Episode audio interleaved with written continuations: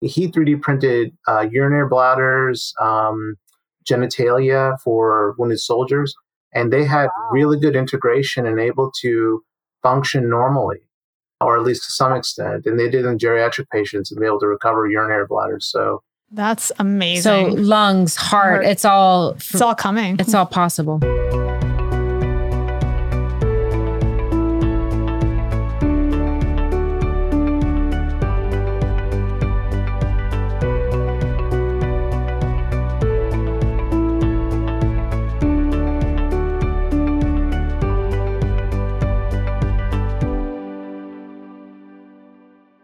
Welcome, everyone, to the Medical Matrix. I'm your host, Dr. Rosie Sender. I'm here with my friend and colleague, Dr. Erica Fisk. She is my co host today. Today, we are going to discuss 3D bioprinting and the concept of a bone muscle crosstalk. So, musculoskeletal diseases and injury affect roughly half the US population. They cost billions of dollars a year in treatment, surgeries, implants, and loss of productivity. But many of these diseases are age related, and as we're living longer, it's an area that's attracting a lot of attention and research. Our next guests, through their innovative research, are helping us find new ways to treat musculoskeletal diseases at the Bone Muscle Research Center. So today we welcome Dr. Marco Brotto. Marco is a George and Mary Hazel Jay Endowed Professor and Director of the Bone Muscle Collaborative Sciences and Director of the PhD in Nursing Program and the College of Nursing and Health Innovation at the University of Texas at Arlington. You are also the director of the Bone Muscle Research Center. And Dr. Venu Varanasi, he received his PhD at the University of Florida in the Department of Chemical Engineering. He did a postdoctoral fellowship at UCSF and Lawrence Berkeley National Laboratory. There, he worked on developing biogenic materials for use in bone healing. He is currently a faculty member at the University of Texas Arlington Bone Muscle Research Center. Welcome both the Dr. Brotto and Dr. Varanasi. Thank you very much. Thank you very much. It's, it's such a pleasure. It's an honor to be here. Yeah, this is, this is a great honor to be on your podcast. Oh, we appreciate that. Uh, it's an honor for having you here.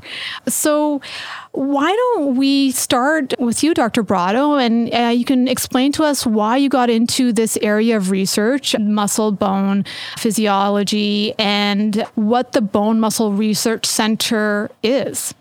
So, you know, when I'm doing this right now with my hands, correct? I, I hope I hope there's going to be a recording and people are going to see the video also.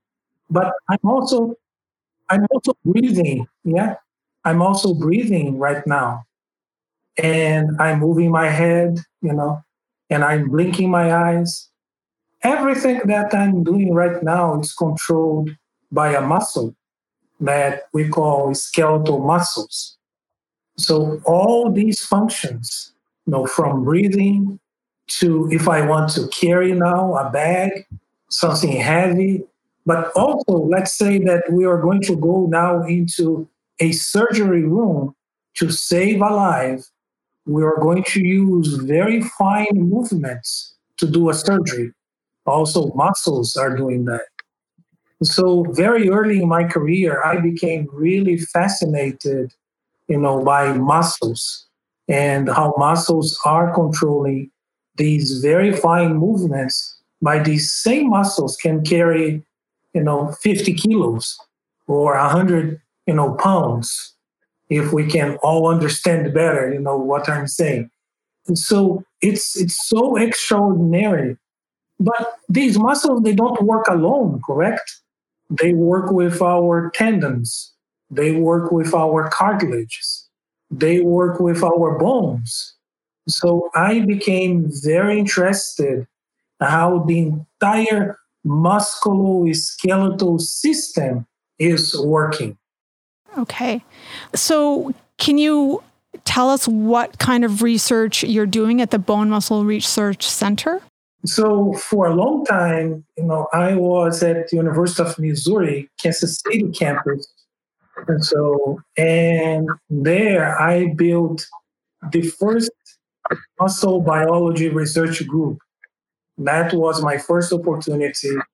And I think that work got noticed And it was in that campus that I became very interested in this connectivity, in this connection between bone and muscles, because at that institution, there was a very prominent group of bone researchers. And so Dr. Linda Bonewald, imagine if you are doing bone research and your name is Bonewald, correct? And I knew a hand surgeon whose name was Groper. Yes, I, that's a real and, thing. okay. and, and then and then Dr. Mark Johnson, Dr. Sarah Dallas, you know, and then we started collaborating and looking at bone and muscles together, and that started really a very large program of research that ended being funded by the National Institutes of and so the National Institutes of Aging is part of the National Institutes of Health, NIH, which is, as we know, it's the most important agency for research in the entire world. As we know, really some of the most important discoveries for research have come through the NIH. And then in 2015, I received an invitation to move my operation to University of Texas, Arlington. And you are correct. So, first we started as the collaborative.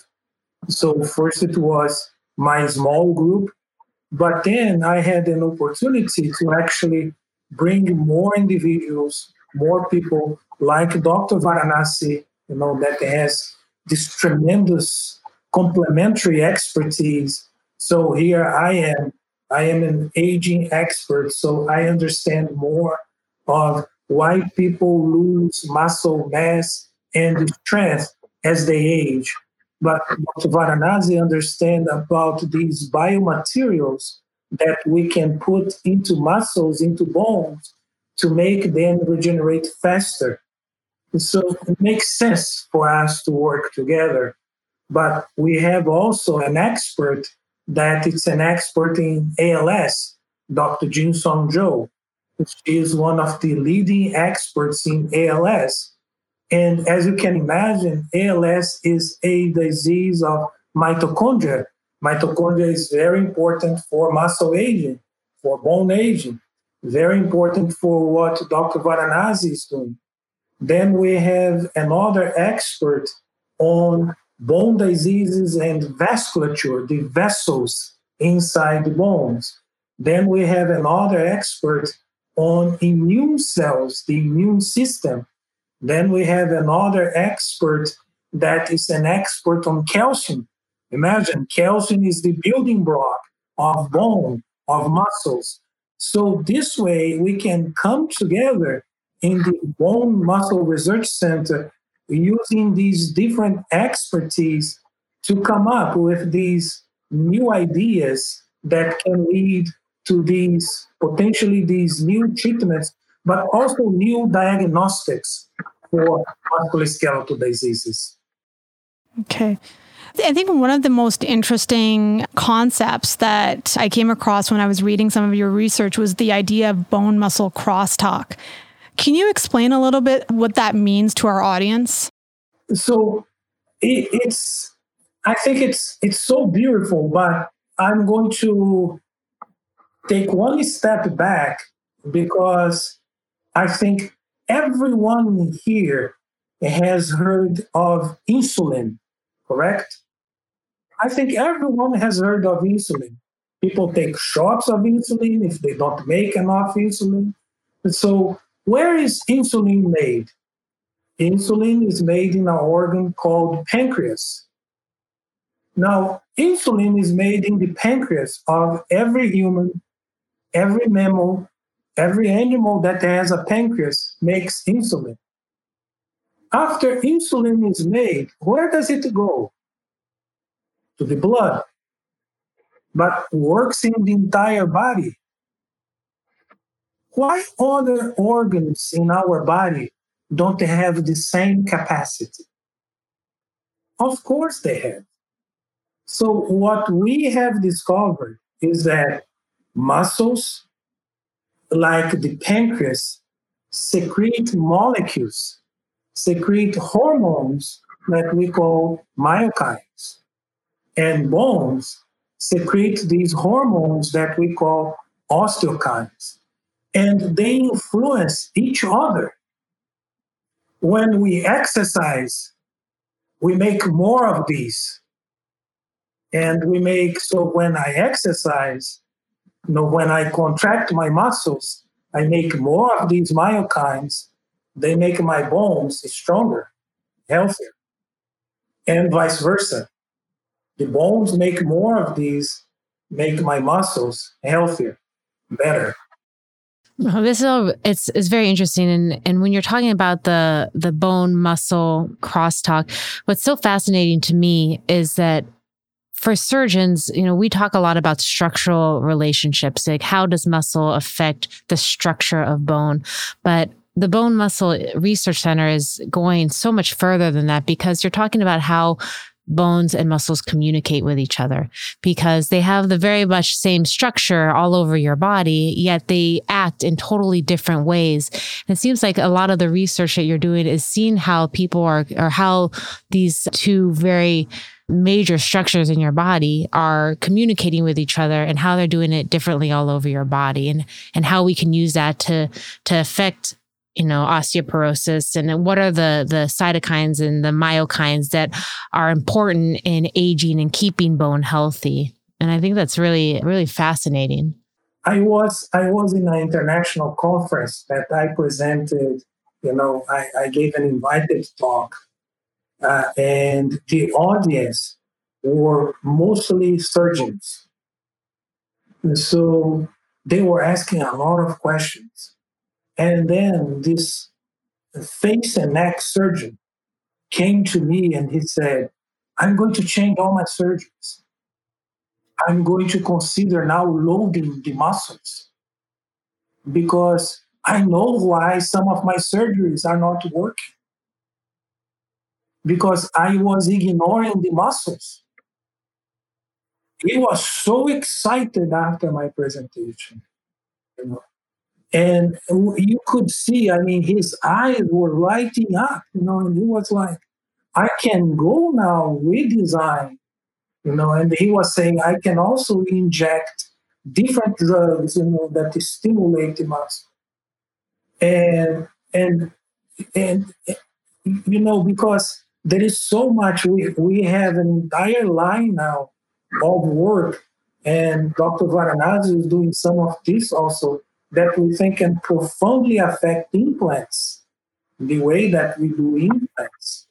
Because if you take into consideration that it's a system working together, and a lot of times we just consider the material and the bone and nothing else. We work in parts. We're not we're not we're not working holistically. That's the fascinating thing about your research because again, we we tend to just look at the bone when we're treating uh, an injury. I mean, we're, we're considering the muscles, but not really. You know, you, okay, I'm going to go in, I'm going, I understand the deforming muscle forces, but we're not necessarily thinking of them communicating with one another and in the healing process, also communicating in, in uh, with one another as well, right? So uh, it's just a different way of uh, considering this. And that opens the door for us being able to more effectively treat our patients and you know as in, in the work that you're doing find different ways of actually dealing with the problems that we haven't really solved yet because i don't think we fully understood that communication that existed or that exists i should say. I wanted to add in a little bit too that a lot of what dr brotto uh, does research on is extremely translatable to your regular life so he gets a lot into diet, nutrition, how to. He's been giving me workout tips, and when you start thinking about it from that point of view, because he, he has he has a reasonable expertise as well in exercise physiology. You you can't you know the, the muscle acts as a force couple to the bone, and the bone doesn't get stronger unless the muscles are working hard. And when we talk about implants, like Dr. Brott was talking about, there's going to be a new age of physical therapy where a lot of people are getting older, they're getting implants, they need to be mobile. They need their muscles to move their bones for the bones to get stronger. And those implants won't integrate with the bone unless the muscles are actually helping that process. So, a lot of what Dr. Brotto discusses, although very specific to the bone muscle communication pathways, a lot of it translates to real life. So, you know, there's a lot of great tangible lessons from Dr. Brotto. One one example, you know, from from the surgical world, and you you you both are clinicians. You know, you have a compounded fracture. What is one of the most effective ways to treat with a muscle flap? Yes, that's true. you put a muscle flap, it heals four times faster. Nobody ever talks about that. Oh, why it's working faster? Well, because there is a muscle flap there that it's now releasing those myokines. That is the reason. So, is there a way that that you're researching that you can implicate or bring in those myokines in without having to bring in the muscle flap? You said you're doing injectables, or is there anything that's applicable kind of in today's surgical world where you can increase your healing potential with these injectable type of myokines without having to take a muscle flap per se? One thing, you know, I, really appreciate your your question. So go back to 2016, Abbott Nutrition co- contracted with my lab for uh, a series of supplements that they wanted confirmation. We actually did an entire series of experiments, highly powered, you know, preclinical studies in animals. And actually, those supplements now they exist in nutritional supplements that are used in clinics for patients with certain conditions. So you see clearly one example of something that we were involved, you know, that went from animal and then this was confirmed in humans and those products, you know, exist. So this is one example. Uh, unfortunately, also one thing that happens with some of these some of these myokines are people that are extremely fast and they release these things in the market, correct? And there is no confirmation on the purity. So people are, you know, now already selling BAIBA and GABA, you know, because we have shown that these myokines, they work, you know, in animal models, in cells, but also the purity of these things that are being sold, there is no confirmation on the purity. And just to give an idea, commercial sources that we bought, we actually tested and they were only 50% good. So imagine that. And so you, you are really not buying, you know, something that that is really reliable, you know. But we do think that eventually there's going to be, of course, reliable sources of this that could be incorporated. So this would be one way potentially, you know, having these as supplement, you know, sources.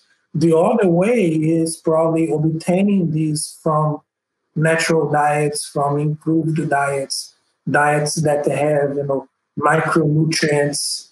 These are some of the things I think that Van was alluding to, you know, in terms of this my my own personal history. You know, you look at me now, but I used to be 400 pounds. So I think I can be a good example, you know, to cheer people on, you know, and tell people you can do it. You know, these these specific changes, and you know. So back a few years ago, I walked on fire, and then after I did that, I think I can change my weight. so, so can I so can I just go back to when you were talking about how the products that are commercially available are not as effective? Is it there's there's a lack of like regulation, like an FDA regulation, or are they? Uh, is that? Can you speak on that or? Yeah, I, I'm not you know, I'm not necessarily judging all the products because, of course, we have not tested. Oh, you know, we will. But. but, but, but what I'm saying is we obtain commercially available sources. These are high quality for research, and those sources only 50, 60% was the intended product. And so we decided to actually synthesize to make our own, you know, for our own research because we use FDA, Food and Drug Administration methods when we are doing this type of research. So it's very serious, you know, because we are trying to develop methods that we we can validate these methods for diagnostic of osteoporosis, of sarcopenia, of human diseases. So it's, it's very serious, you know, the level of research that we are trying to do. So what I'm saying is if if the compounds we are buying from the highest sources, from the chemical companies, don't have that level of purity, imagine the ones that you know are being sold in the general market. So really they have an extreme level, you know, of purity when it comes to that. I do think that as we show that data, as we show how to obtain higher level, and as companies that have a vocation for this type of research get involved, that we can obtain, you know, better products in the future. Okay. So one of the questions I had, I mean, there's so many supplements and things that are marketed as for osteoporosis or, you know, increased bone healing. This is a huge market in orthopedics. I mean, we, we, I mean, people are PRP and stem cells and the research is so mixed and people are always asking like, how can I help not necessarily get ahead or kind of cheat it or how, how do we speed this process up? You know how do i make my bones healthier? Do i have to take a bisphosphonate? Is it is it vitamin d? Is it uh, myokine? Is it what what do you say to those you know as far as products what can you say to those people? I can say that we can follow the asbmr recommendations correct?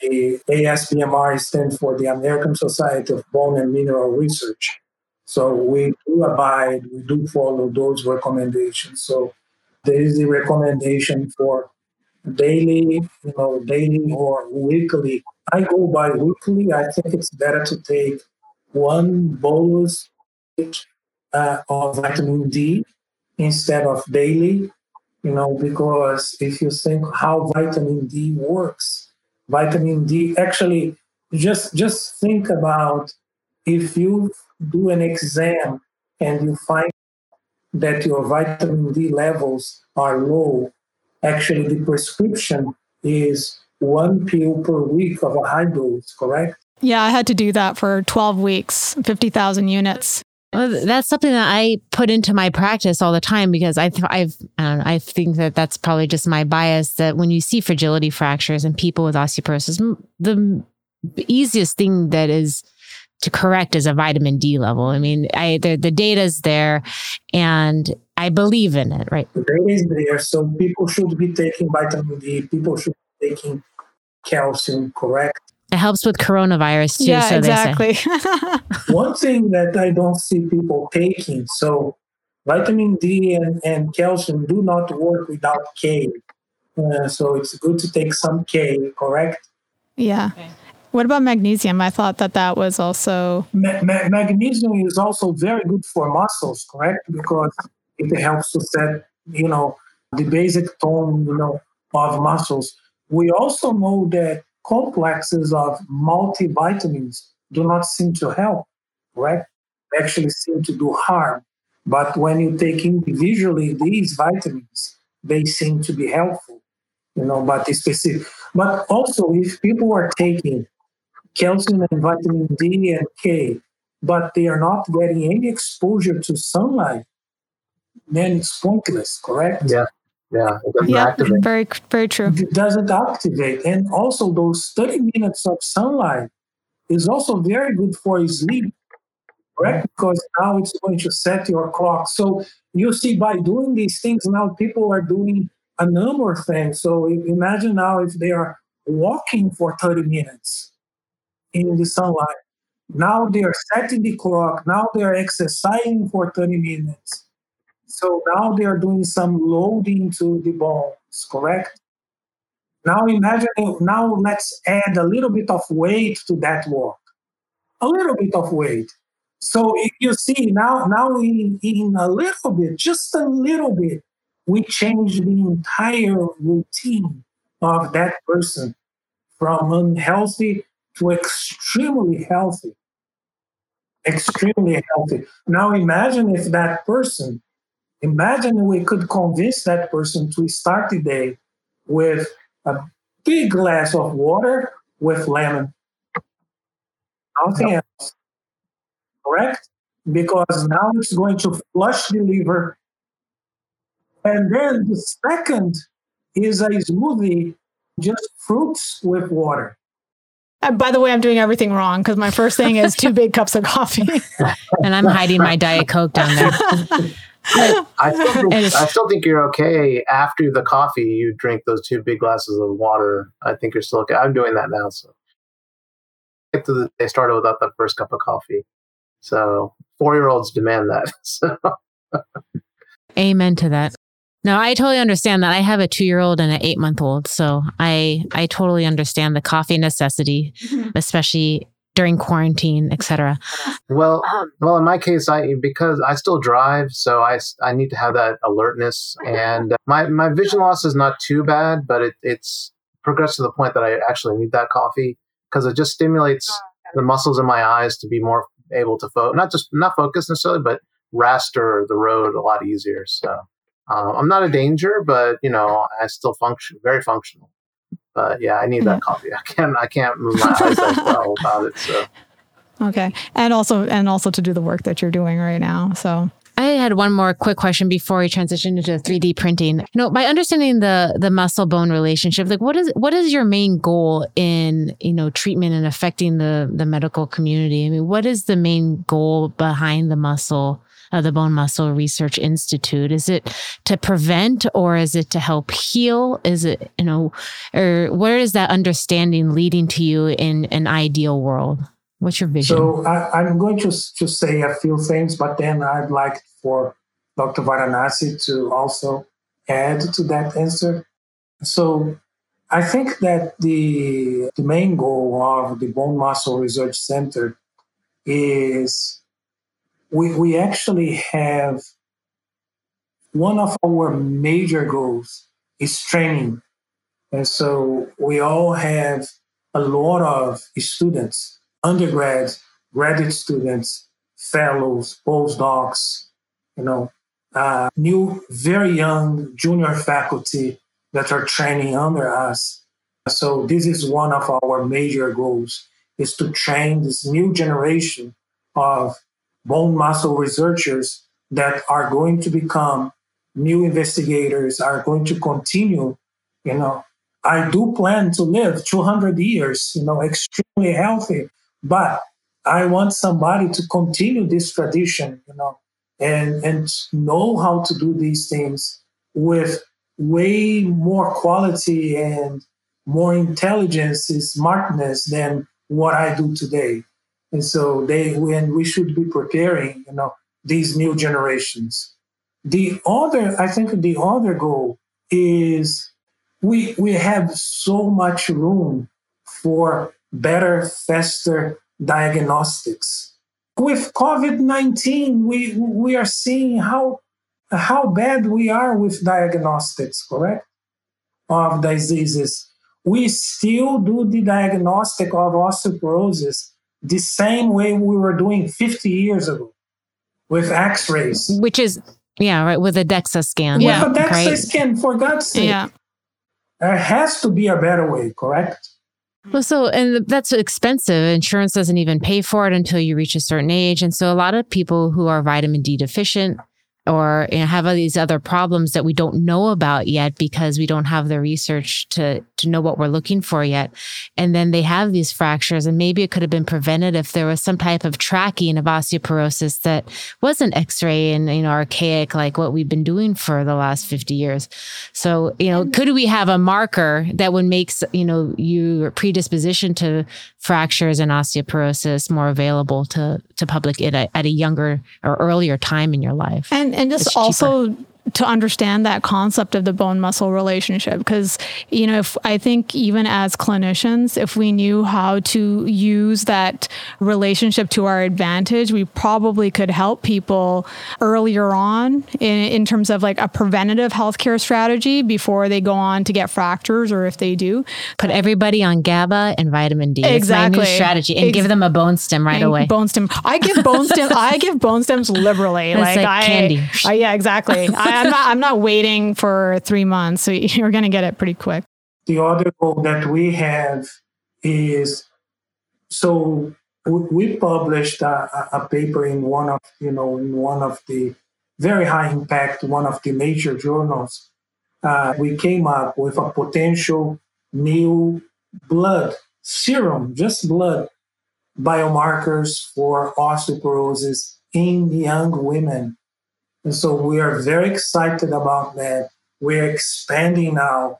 That was 190 women. We even have now collaboration with the NIH.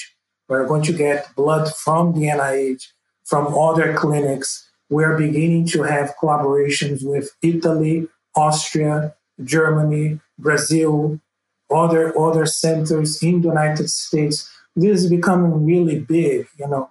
So if we can apply this, and then imagine if we have these biomarkers that we know that work, and now we can pass this information to Dr. Varanasi, and now he can put this into these new biomaterials for implants, for pro- pro- prostheses, you know, for new biomaterials that we can put in muscles, in bones, then that would be our three major goals.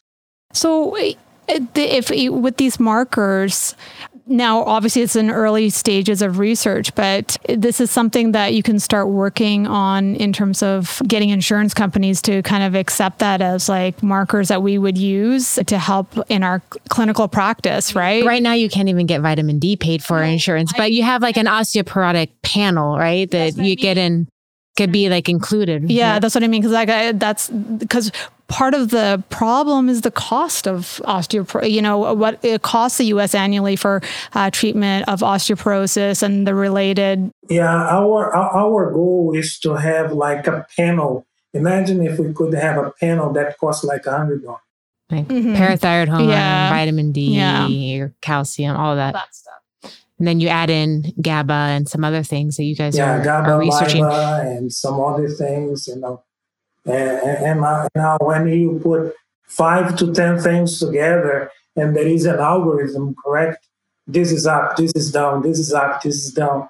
Now, really, you are going to have as long as we can sort of demonstrate that in research models like i think it's to it's to be much less expensive than caring for the costs of what you know an osteoporotic fracture the surgeries the aftercare all of that stuff right? So i think the other thing that it's really exciting is we we are beginning like a collaboration with the va the va has done incredibly good things for the country, for the world, correct? There's so many things that has come out from the VA because the VA system, you know, differently from universities and I funded research, there is much more room there for collaboration because a lot of times there is not so much expectation, you know, from a product, from profit, you know. It's really a system of collaboration a lot of devotion, you know.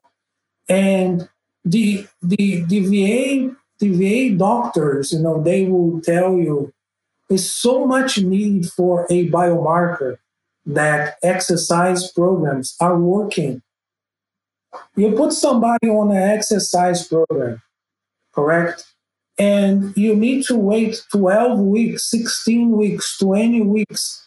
But now that person gives up now imagine if you could put the person just three days, five days, do a little prick on the finger. I will sign up for that. Correct? Do a little prick on the finger.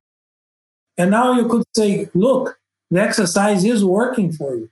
Yeah. People yeah. always want the quicker and faster way. And if you can show that, that would be fantastic. I mean, yes, I know yeah, I'm in. It's also that I it's also that I think psychologically it helps somebody too, right? If they can see an objective evaluation of what they're doing, like they're actually seeing these biomarkers and so, hey, this say this program is working for you. I think that helps you and it motivates you to continue on a program that way. I wanted to also, uh, you know, start directing this conversation into is the in situ, like uh, the 3D bioprinting, and talking a little bit more about that, and and perhaps Venu, you can. I, I really think that it'd be interesting for you to tell your story of almost as a necessity. You developed this as a, a, necessity. So why don't you go into your story and tell us a little bit about 3D bioprinting? Yeah, if you don't mind, I'll just add to the goals and then I'll, I'll talk about the story. Oh, um, sure. Absolutely. For, um, yeah. You know, my three main goals, and this carries over through my whole history of my life,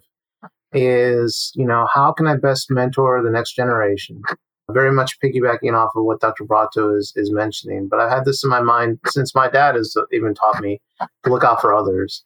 You know, the other goal is, you know, what are the patient needs? And then as a byproduct between the two, how can I have students create different tools, improve the precision so that clinicians can have an easier time delivering the healthcare and delivering the healthcare treatments and needs for their patients. And part of my process of doing that is I hire students who are already doctors, like orthopedic surgeons, uh, who are already craniofacial or bone uh, dentists, who are trying to train and becoming residents and working in surgery at some point. And I collaborate with other people who can value the technology as well. So I try to go from a, from a clinical perspective of this clinical student aspiring to get a PhD, but learning the engineering side so that way, whatever tools are built, they're built from the ground up from a clinical point of view. And so that's that's how we It's about understanding the need. Yeah. yeah. So if you better understand the need, then you're you're you are better equipped to start to find a solution. Correct. And I can't I, I am not medical I'm not able to medically qualify to become a doctor. I did try to get into med school after undergrad, but my, my vision loss had been a little bit too great by that point. So I had to I had to go for a PhD. so, oh, too bad. Yeah, I know. but yeah, that's that's yeah, exactly. That's much harder. But you know, I've always had that aspiration to work in materials and have clinicians be involved in and creating the new innovations. And my students are doing that right now. So my story, you know, I've, I've had macular degeneration since I was eight years old. It, it progressed to, through normal vision loss, you know, it was a non-stigmation type of de- uh, degeneration back in the late 80s and early 90s. And then I finally got diagnosed in, in 88 with a form of macular degeneration, although it's called the juvenile form. In 1997, it was later recharacterized as Stargardt's disorder. And it's the ACAB4 gene, if I'm not mistaken that I finally got the diagnosis. Interestingly enough, I got the diagnosis from my vision specialist. His name was Dr. Gouge. so, not, not the, and his bedside manner was indicative of his name. But he was he was he was very straightforward and very blunt, explaining to me that, you know, at that time, you know, finish up whatever you can because I don't know how far you can go. And luckily, through my 30s, uh, through my early 30s, I was okay but that's when about 10 years ago, it started to progress even worse. And now I'm in stage four where I'm having uh, the wet form, uh, the dry form rather, of macular degeneration. And it's progressing very slowly, but I still have some central acuity, I have a lot of good peripheral vision, but I use it. And, and about six, seven years ago, I got uh, funding from NIH to run a project on implants. And I was trying to place the implants into these little rats, and it's it was just too hard to focus. So I got some assistance and I bought a, I had a 3D printer in the lab. And I said, you know, why don't we just put the rat under the printer and see if we can imprint it and make it more conformal uh, and easier to put the implant material into the little rat. And little did I know that it would blow up as much as it has has to the point where there's several investigators now competing I had the first patent actually on the technology and the first publication in the area for cranial printing. And, you know, it, it, it's, it was just born out of necessity so I can complete the project and I can write a nice NIH report. so I'm sorry, I'm not sure. I, I want to understand that fully. So you're you're you're printing models of the what what exactly were you printing? Yeah, I was going to add. Yeah, can you just go through the process of what 3D bioprinting? Yeah, I can show you basically by hand. So we have our little rat, and it's got a little defect in it, and uh-huh. we put the printer nozzle directly into the space where the where the defect is. We map the defect and with the, using a digital camera, and then we take the, the digital camera image, make it into a computer aided design file, a CAD file, and then immediately print. And we print the shape of the defect that's there with a biopolymer like a gelatin. We've been experimenting with Jello, strawberry Jello actually. So you know, because it's red, it's red on it's red on white. So and we put little particles of all kinds of different particles. We've been using these these. I forgot this the name of it. It's Laponite. It's a cream. It's a nanoparticle that's put into creams to make their consistency a little bit smoother on the skin. Those little nanoparticles we've been using to stimulate some bone you should, regeneration You should as well. both watch the uh, movie. we developed some of our own biomaterials as well, but that's basically how it works. It's it's it's a pretty simple concept, but there's a lot of engineering there behind it. Plus, you have this material tissue interface, and in real time, you're bonding that tissue, that material, to the underlying tissues within the bone defect, the connective tissues. You should you should both watch the movie. Yeah, I couldn't get it loaded. Yeah. But I would I'm very much interested. No, so I was going to ask you when you is you're so you're creating a scaffold, and then are we re, are we relying on like for example if it's like the um, osteokines and the myokines to start that crosstalk to do the regeneration, or can you sort of explain that? Well, yeah, I, in the cranial bone, not necessarily so because there's not that much muscle up there. Oh, I just meant in general. I didn't mean just like for that model, just the, the concept. Yeah. In general, you'll have this defect, you'll have connective tissue, but you'll have muscle in contact with that defect as well. So we'll release material, just inorganic material. But you you you, you are also leaving some blood. Yeah, there's some blood and there's some cells, but there's also material being released from the inorganic material being released from these scaffolds and then they release and they affect the localized tissue that are nearby, including muscle.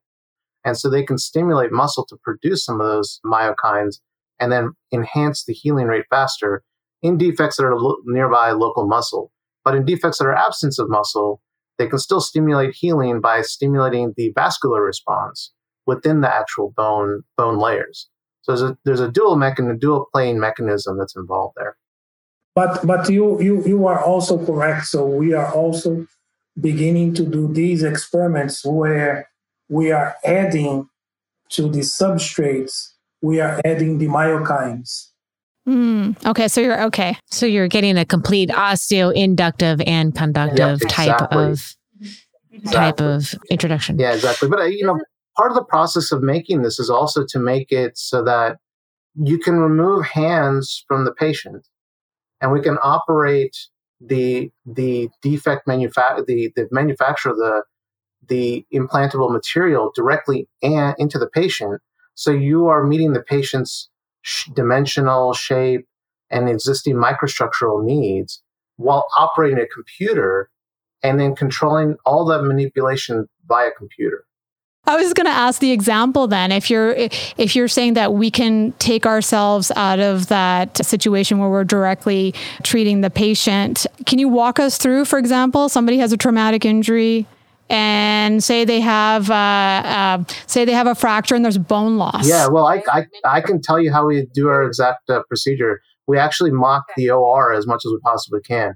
So we we do a little pretending because we are working with rats. So in the end, there there are patients, and basically they have an induced defect. We bring them in on a on a well, we don't we call them the gurney, but it's I was going to say, is it a gurney? it's gurney? basically That'd no, be it's cute. just basically our animal transport bed that we we bring it on. And we, That's we awesome. do we do an interview with the animal as if it's a patient. We have the student there as the patient advocate. Okay. Oh, and basically that patient advocate is helping in the triage situation where we're trying to determine, you know, what's the actual issue here. So we examine the animal, we look at the defect, we examine our our students examine the ones with clinical background, examine for fragmented bone on the surface. without too much touching. They do also do a little bit of analysis by, you know, some of the tweezers and poking through. And they can kind of tell, you know, what kind of fractured bone they have. So then once we take them off of the gurney, we put them under anesthesia, under um, and then we place them under the printer. We open up the def- we open up the skin, we suture, we flap the skin, flap the periosteum, which is the layer that's above the bone, and then we examine the bone layer. If it's fragmented, what we often do is we'll remove the fragments and try to extract the cells if we can. But generally speaking, we, what we're trying to do is not work with cells right now. We're trying to isolate the material effects only. And then we make our little materials, put them into little syringes, attach them to the printer, and immediately image cat, you know, use a CAD file to, to directly make the shape, and then we print the shape in. All of this takes place in a matter of 30 to 45 minutes. Wow. Whoa. Okay. The, Is, it, the is that part- size dependent in some ways? I yeah, mean, if you're it is. making, But we make human size defects, so we make eight millim- eight millimeters defects in in in those animals right now. Those are big rats, by the way. So But but what what what if, if I if I may add, you know, well, for first, you know, a, a personal comment. Dr. Varanasi is one of my heroes, of course. You know, having the uh, the visual impairment, you know, and and reaching, you know, these levels. I think it's it's so beautiful, you know, the these examples, you know, and and and I, I want to make this comment because someone in our department, in our college, came to me one day and said, "That guy is so snobbish. You know, we go by him and he doesn't say hi to us back." You know, and then I said, "Well, do you know that his vision is 2050?" On a good day, you know, but this this shows that we have these biases, correct?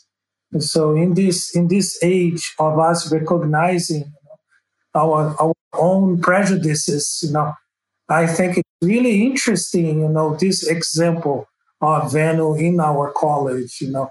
And so that was a teaching moment for that person that Venu was not waving back or was not saying hello back, not because he's snobbish, but because he has a visual impairment.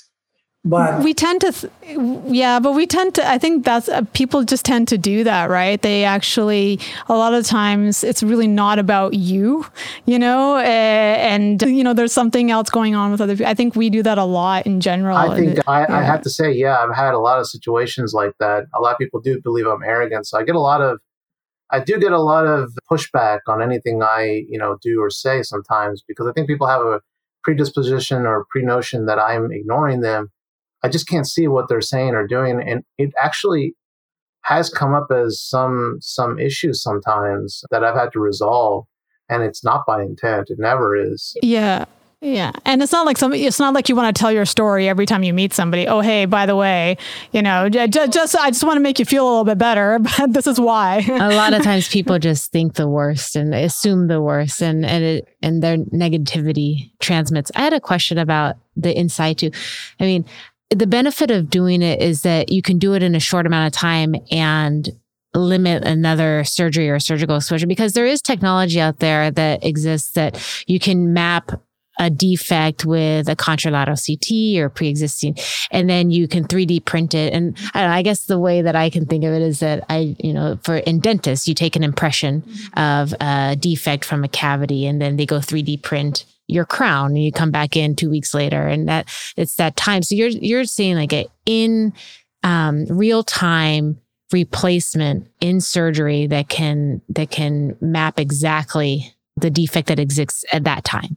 And I think Yeah, That's amazing. that, that- Right. that's a technology that we were doing a lot of commercial evaluation with and what we found advantageous with what we're doing is not just mapping the defect it really is a an understanding of the chemistry and mechanics of the fracture that has to be taken into account. And that parameter those parameters thinking like an engineer deparameterizing that and programming that into our scaffolds as we bond them directly into the patient connective tissue as well as the surrounding bone and understanding that that mineralized tissue just went through a fracture which means it went through a crack propagation which means it went through grain boundaries you have to understand that component in order to put down a proper scaffold that can quench that mechanical instability. And I think that's the aspect that when you print, when you image and you print or you wait for an implant to come in, the problem is a defect will change over that time period, even if it's just a few hours or a few a few days. So you know you, you want to get to it immediately. I I want to to, to make a, a, comment about this is Venu Dr. Varanasi, he was doing this already, you know, and I was very impressed with his work.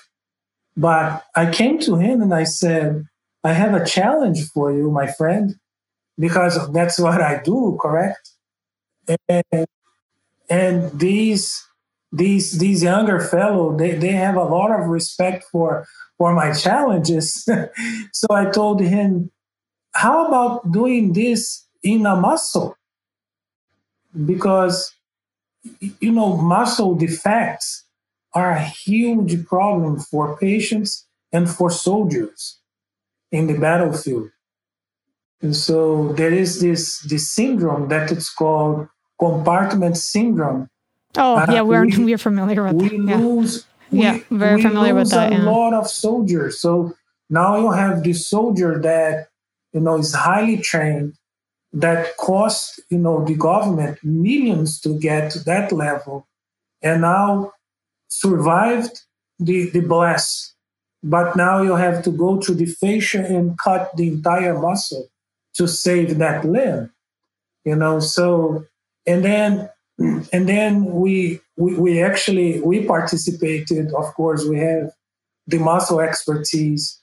We used again the rat model 20% of the muscle of that animal was removed, you know, on a surgical model. He 3D printed that animal walked within 30 minutes. I had never seen that. How is it explicable, right? I had never seen that in my entire life in any model, nothing. The, animal was standing on that same part. I would consider it more like a repair at that point. The regeneration would still have happen have to happen through the background because the regeneration process is still a biological process. But the fact of the matter is, if you can put a material and immediately have it bound bonded to the surrounding tissue, and the animal or the, the, the patient can load the defect while in the background regenerates, imagine the extra effect of regeneration that occurs when you can actually load onto the actual organ that's trying to be uh, regenerated, uh, especially the wow, muscle. That's and amazing. And if that if that material can stimulate myogenesis instantaneously, correct? So now you you could imagine that myogenesis could start chewing through that material, and now you are going to have a replacement, you know, of muscle cells. My question so you, you mentioned compartment syndrome. Compartment syndrome is when the muscle dies because of external pressure from swelling or blood, and you have an actual, not a muscle death, not necessarily a muscle loss. So in that sense, you're not really having a defect per se. You're having a loss of function. So I, it's really hard for me to grasp as a structure. I'm the art, you know, we're architects, we're surgeons, we change anatomy. And when you talk about regaining function, by by 3D printing something that's structural, you know, how does that happen? You know, you're you're putting something in that doesn't have, you know, life or does not yeah. necessarily respond to to the body because it's a, it's a foreign what, implant, what is the right? Treatment? So, the treatment currently is you cut through the layers, correct? And then and then and then you cut the fascia and then you you expose now that muscle and then now you can perfuse. So imagine now if you could immediately 3D print the layers that you just cut, you know. oh, you're talking about all the layers until uh, to get to the muscle? Yeah. Is that what you're saying? So you, you just opened everything, correct? All the way to the muscle. Actually, you cut all the way to the muscle. You cut the first layers of, of the muscle also and and and you you you actually don't close everything up. You just yeah we yeah we can't yeah because That's- you need to correct. leave open to relieve the pressure, you know, and you, you do some perfusion. But now imagine if you could 3D print, you know, some biomaterial to promote the healing of that tissue. Yeah, and and on top of that, the scaffolds we make can promote vascular penetration as well.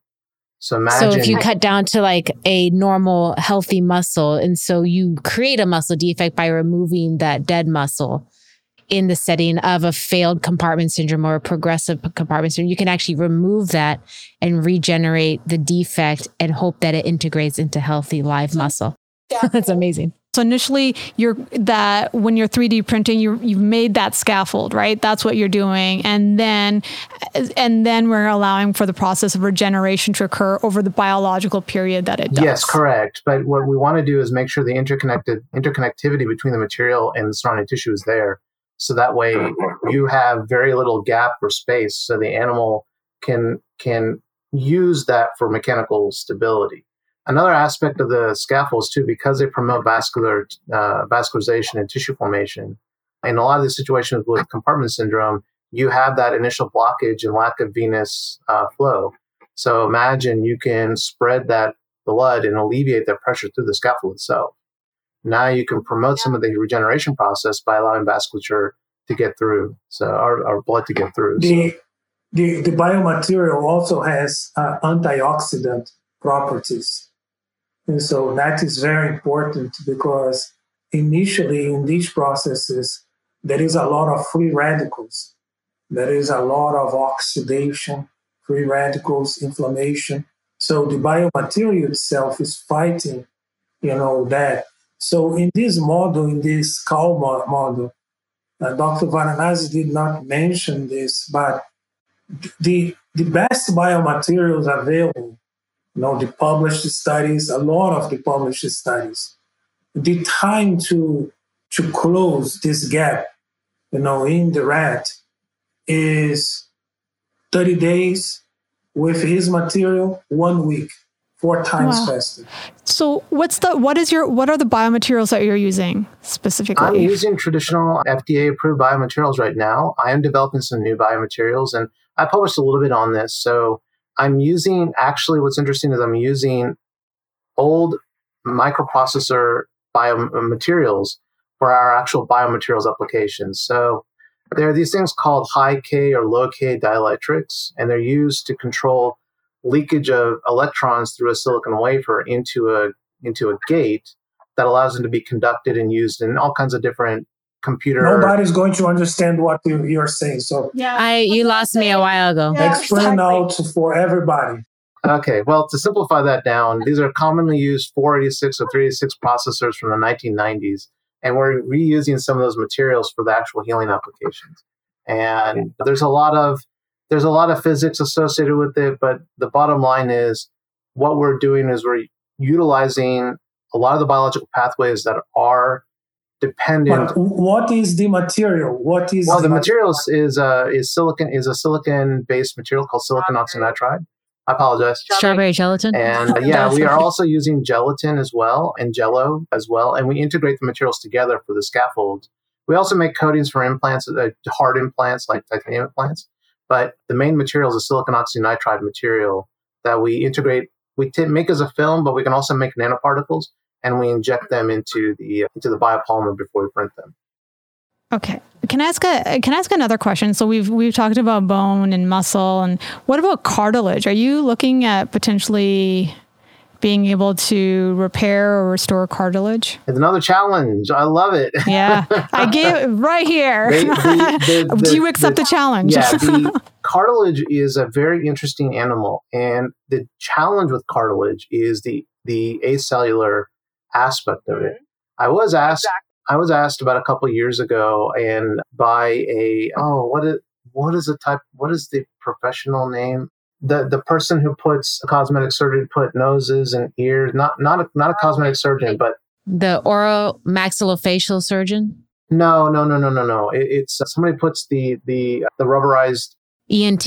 No, it's not. It's not at that level. It's well, I can't remember the name, but it, it's somebody who who actually puts the uh, silicone type, not not the type of materials I work with, but the silicone rubber. A prosthetist, yeah. Yeah, yeah, yeah. That's right. They they that person will put that. They asked me to make a 3D printed ear one time, and I said, you know, they're, they're out there right now. The the only limitation with it is you have to make if you want to make a biological ear, there has to be some level of cellular growth and deposit of cartilage, but then those cells have to go out.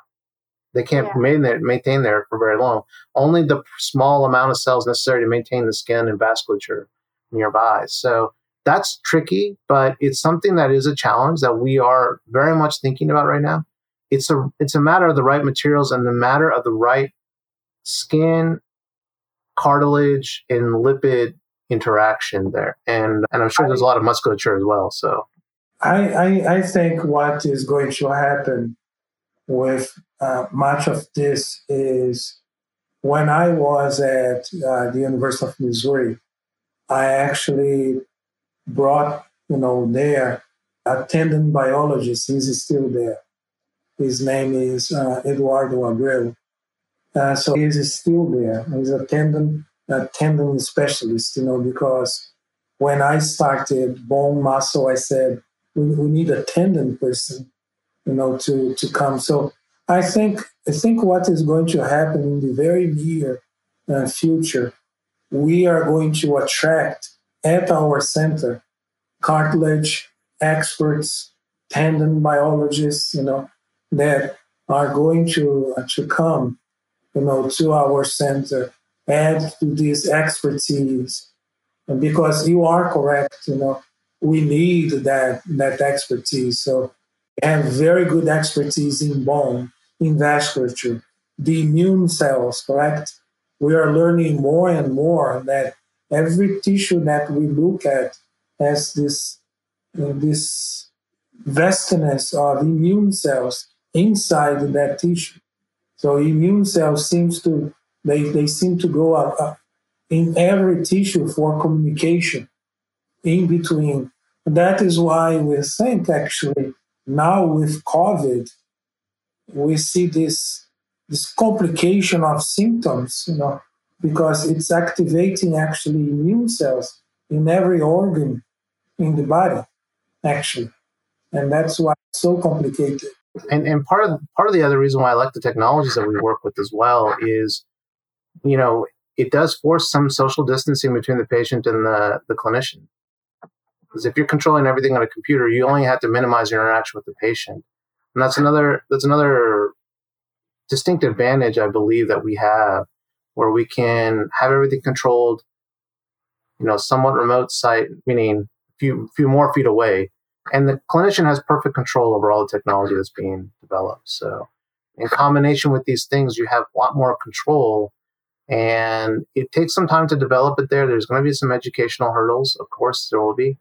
But in the end, if the goal is that you know clinical professionals are able to do this job at a much easier pace and a much lower cost, which is the other aspect that has to be always talked about, what we've already discussed. If we can lower those costs and lower those insurance costs, the premiums, the reimbursement rates, then we're all winning in this in this battle against uh, disease and disorder. So.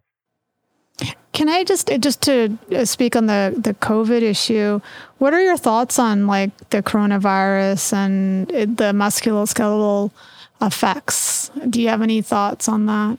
My my my thought goes back to like three months ago when when we started looking at the very early data. I started writing some white papers, you know, circulating with our network international network actually you know making some comments i actually i actually have the brotto protocol you know. i started telling everyone you know boost boost your muscle lifting routine you know in, increase your your protein intake that people people get it wrong does does not need to be uh, animal sources you know it can be it can be from from plants, you know, uh, plant sources, you know. So because because when when you look at the key symptoms of COVID, majority of them are muscle related, correct? And when when you look at the images of people of before and after, it's just so incredible the amount of weight and muscle that people lose. And I I don't know if we have data yet, but eventually I think we are going to have data that people that have more muscle, I think their their their life actually is being preserved because they have muscle to lose. So if you go into the disease without any muscle, man, I think it's a good deal, you know. Yeah, so, we so you know, Dr. Brat, Dr. Brotto and I were talking about this virus being an, an aging virus, basically. Because if you look at the, Yeah. the way the muscle is lost and all the different organs that are affected, it looks like it accelerates the aging process in those organs. And that's the battle we have to fight. And that's the battle Dr. Brotto, actually, we call them the protocols. And and then and then if if you look at that, it's killing it's killing majority of people that die sadly are older adults. They naturally have more less muscles, correct? And less muscle, you know, mass and have already muscle weakness. So it's already like they are less prepared, you know, from a musculoskeletal point of view, health wise, for the infection. So it's, it's really interesting. And on the first GWAS, GWAS is Genome Wide Association studies, 50 muscle related genes came out in these studies. So when you look at what are the genes that are important, that are associated with COVID, genes in the blood. So it seems that people with certain blood types maybe have more propensity, you know, but then also a lot of genes associated with musculoskeletal diseases, for sure. But you know, the the basic problem is we can change all this with behavioral changes, correct? So, so, so instead of the COVID fifteen of uh, fat, we should be it should be fifteen pounds of muscle instead. that's right. You know, That's right. It's your That's what buffer people- zone. Yeah. Okay. But Yeah. when, when we look at data of Taiwan, of Australia, correct, of Finland, you know, of of so many other countries, we we see that with simple behavioral changes, we could change all this, correct? Oh, 100%. Yeah, Yeah. absolutely. Yeah, I, I think I think beyond the behavioral changes, I think just you know if, if if we can learn lessons from what happened with the first version of coronavirus back, I think it was 2003 or 2004. I can't remember exactly. You know, the Ti- SARS. yeah, the SARS, the SARS COVID one. one. I remember the name. I know it was the first version of SARS. Taiwan released a lot of information because they got ravaged by it, and we just have to look into history and see what they did and what they learned in the process. And you see that in a population of 25, 26 million, they only had five deaths. New Zealand has a decent, you know, decent sized population. It's not the size of Taiwan, but they had, you know, very little infection. Very, little, I don't think they had more than one or two deaths. It also is representative of the health lifestyle, I think, of some of these countries that are just generally healthier than Americans Well, are. I think it's the, it's not, it's the behavior, but it's the stigmas too associated with wearing a mask or maintaining some distance and it's the whole idea of it's politics and freedom and people you know so it's become more politicized here instead of instead of really treating it as a healthcare issue for everybody. And uh, That's a different podcast, I think. yeah i know i know i know i know i know. We've already kind of gone into this on the other one before. One constant, what you, you can look at every country that has been successful, no exception. Every country that has been successful, health professionals took charge of COVID. in fact taiwan if you the vp has i think it's i think it's a requirement or it's recommended recommended that the vice president of their country is a public health official or is at least managing the public health directly. So that that tells you a lot right there. That you know we have to overcome our own inhibitions to you know acclimate to doing what's smart and doing what's necessary. And I think another thing on the manufacturing side is we need to be better prepared in going forward in the future. We need to have a biomedical manufacturing revolution in this country where we get back to making PPE, making ventilators, making the necessary tools that we can survive in case a place like Ch- Wuhan, China, where a lot of that is being manufactured, goes shuts down for a few months. You can speak to that too. Just in our our materials and even implants, so much of that is is produced in China. We can't get certain implants anymore. Like we only have we're back ordered. We're back ordered. I can't even tell you how many times I've heard that because because that's our supply chain, and so we need to get back exactly to that where we are making what we need to, you know, be a successful and, health and system brings, here. That brings me back to the in-situ printing as well, because that is also a local place where you can manufacture right there as long as you can source your materials, you know, for the printing process. So there's some advantages with these technologies. As I say, uh, I don't know if this might be spliced in later or for, into our earlier conversation, but as far as the 3D bioprinting limitations, what's the future? What's what do you, where do you see that leading? Where are those limitations? Is it based on, you know, imagination or the biomaterial is available or? No, it, it's really right now, it's based on the limitation of the printing process. So the main issue with printing right now is the resolution of the printer itself. You can get to about two micron resolution pretty decently with a very expensive printer, but your average printer can get to about 0.1 millimeter resolution, meaning anything you make in an XY direction or Z direction when you're making a 3D 3D material, you have a limitation of not being able to print features that are less than 0.1 millimeters.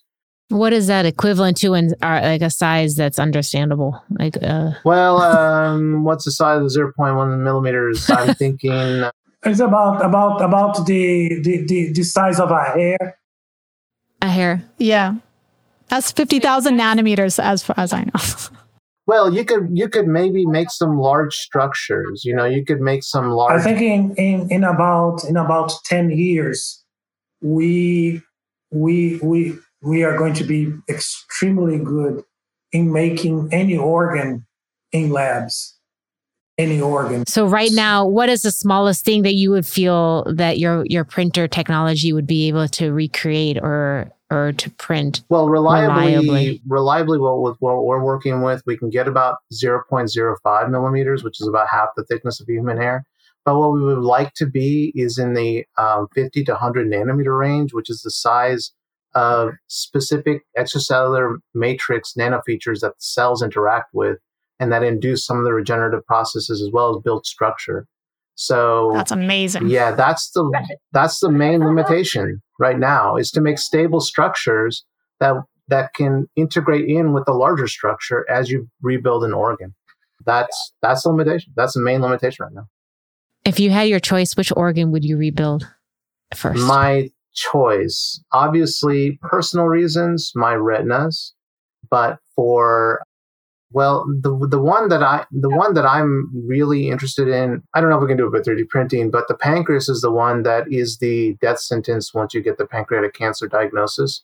It's so mm-hmm. late in the process. Imagine if we can regenerate pancreas. So my, pancreas. My, my, my dad died at 62. Yeah, people are dying so young from that. And malaria hits the pancreas and it's it's one of the, the, the organs that we need so much of and it's so small but you can't easily diagnose it because it's hidden behind other organs and also and also ima- imagine how many people with diabetes you would diabetes, yeah. be able yeah. to help correct it's a big impact organ are there people working on that right now? I feel there probably is. Yeah. We've talked about it, so somebody must be working, working on it. Yeah. You, you know, you know that there is one lab that has succeeded with the gallbladder, correct? Oh wow! And, and has had it implanted or has made has printed outside of the body an entire bladder. Sure. Yeah, and it's like functional. Like you don't you need that gallbladder anyway. Just yeah, we take it, it out. We take it out. We put it in the bucket. we, we take it out fairly Just, regularly. Yeah, actually, there's there was a National Public Radio study uh, or, or story about 15 years ago, 12 years ago, something like that, where a researcher at Wake Forest, I believe his name is Dr. Anthony Atala, he's somebody that we've met once or twice. And he, he 3D printed uh, urinary bladders, genitalia for wounded soldiers. And they had wow. really good integration and able to function normally or at least to some extent. And they did in geriatric patients and be able to recover urinary bladders. So that's amazing. So lungs, heart, heart. it's all it's all coming. It's all possible. It's a group, a group in, in Harvard that that a group in Harvard that 3D 3D printed a small heart and the heart the heart beated. Oh know, my gosh! The heart it kept functions. Beating, you know, in the, in the yeah. It's like it's mind blowing right now to think that you can do heart, this. Heart about the size of a a rat heart, and kept working, you know, for for some time. I swear that I was impressed when I watched them 3D print my tooth. Yeah. I thought it was like the coolest thing ever. I'm like, like, do you want to watch it? I'm like, yes, I want to watch this. This is the coolest thing I've ever seen. They they 3D print my tooth while I was sitting there in the office. It was amazing. That's eh, that's and, incredible. and then they're talking about doing this kind of stuff. Somebody's gonna try to 3D print the brain. Oh my gosh. The other limitation, this is why I partner with Dr. Brotto so much, is the molecular biology associated with integration of the of the synthetic graft with the human tissue, there's still uh-huh. going to be an inherent intrinsic mismatch. And the closer we get to being able to overcome that gap at the nano level, the, the easier we will be able to integrate those tissues within matters of minutes in the clinic versus hours, days, weeks, months, years. So we could start living like 200 years. It sounds. Yeah, like. that's what we have to do in order for the implant to take right right now. So. So this has been uh, like again mind blowing research, and it's been an amazing topic. You guys are, I really changing some of the concepts that like even I had in terms of you know I guess preconceived notions about what's possible exactly. and, and, moving forward in this type of technology is just incredible. A hundred percent. And so, you know, are, do you, for both of you, Dr. Brotto and Dr. Varanasi, do you have any closing thoughts that you would like to get out to our audience members? I was uh, thinking about all the final thoughts, and then I was thinking that what we really want is the tricorder, correct? Is the handheld device from Star Trek that we just go Oh yeah. Gee, if you can do that in my lifetime, please.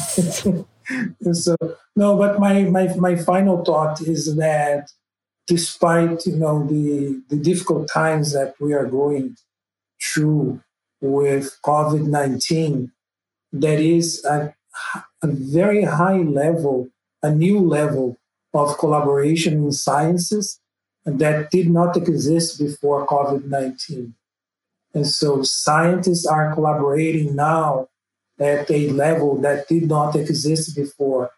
And so we find some solace, you know, on this.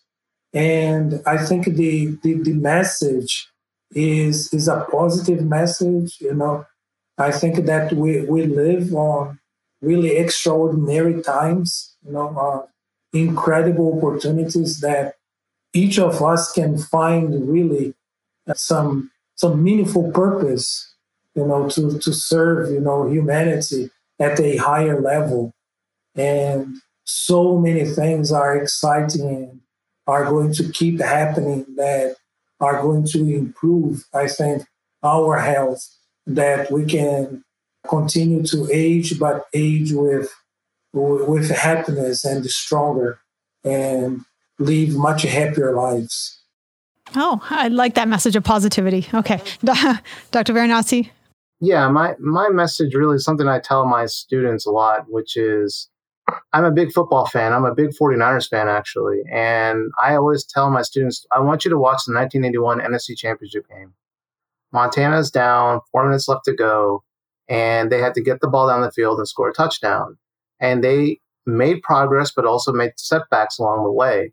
And at the end, they finally win the game. And, you know, the catch and everything. So what I always tell them is there's always going to be negatives. There's always going to be roadblocks. Use your own limitations as a way to get past those roadblocks. what you perceive as a limitation is a way to get over an obstacle. And this is the thing, this is the mentoring message that everybody here in our group always uh, tells our students. And this is something I inherently tell them specifically on exactly what's the way to do it. And the way is take your negatives and turn them into positives and keep matriculating through the process, keep chopping the wood because eventually you'll make a you'll make a great tree or you'll make, keep chopping the marble, you'll make a great sculpture out of it. And imparting that message to to to younger generation is what we need if we're going to survive as as as a species as a people in order to you know be able to live our lives to the fullest so that's the message I, I usually give to those people who are you know looking for a message that I have. I have disadvantages. I use them to my advantage, clearly based on what I've been able to develop. So that's what I always tell people. Yeah, there's no excuse for anybody else. Okay. Very good. That's, okay. No, those well, are both use your excuses to your benefit. so. Right, right, exactly. But uh, thank you so much. Your uh, the research is just innovative. The Bone Muscle Research Center is an amazing center, and I think there's going to be great things coming out of there. But and we hope to have you come back on. Oh, that'd you know, great. Uh, in the future. I feel like there, we only touched pro- just on a fraction of what we could probably talk about with you guys. So thank you again so much for coming for having on. Us. That's been really amazing. Yeah. It's a great podcast. Thank you so much. You, you are both fantastic interviewers. Thank you. Thank you so yeah. much. And, it, and it's and it's great that you're clinical because, you know, we have more accountability for what we do. so yeah. Well, no, I think, but that's, that's why, that's why, like, I came up with this idea because there's so much happening in so many different uh, scientific disciplines that have some sort of collaboration with medicine, but they're happening without too much communication between, you know, the clinicians and the scientists. I think a message for the clinical folks is be the, be the innovators, you know? Yeah be the innovator 100%. so you don't have robots take over your jobs. yeah, hundred percent. This this is really this is you know I I, I wrote I, I wrote a short article to practitioners in the United States suggesting everyone to incorporate the grip strength device in the annual exam because something as simple as checking the grip strength correct because grip strength directly correlates with morbidity and mortality. So if you are following the grip strength once per year in your patients, you know if the patient is getting weaker, something is wrong, correct? Uh, yeah, I do that because I'm a hand surgeon, so that every one of my patients gets that. So you know, I don't do that. People would look at me funny. I'm a foot and ankle She's trauma a foot person. Ankle. She's a foot ankle surgeon. No, no, it's interesting though. I want to go get mine tested. Right yeah, now. no, it's it's kind of. I was kind of disappointed in my grip strength actually because I try it every time. Like every time I'm in there, like, is it better?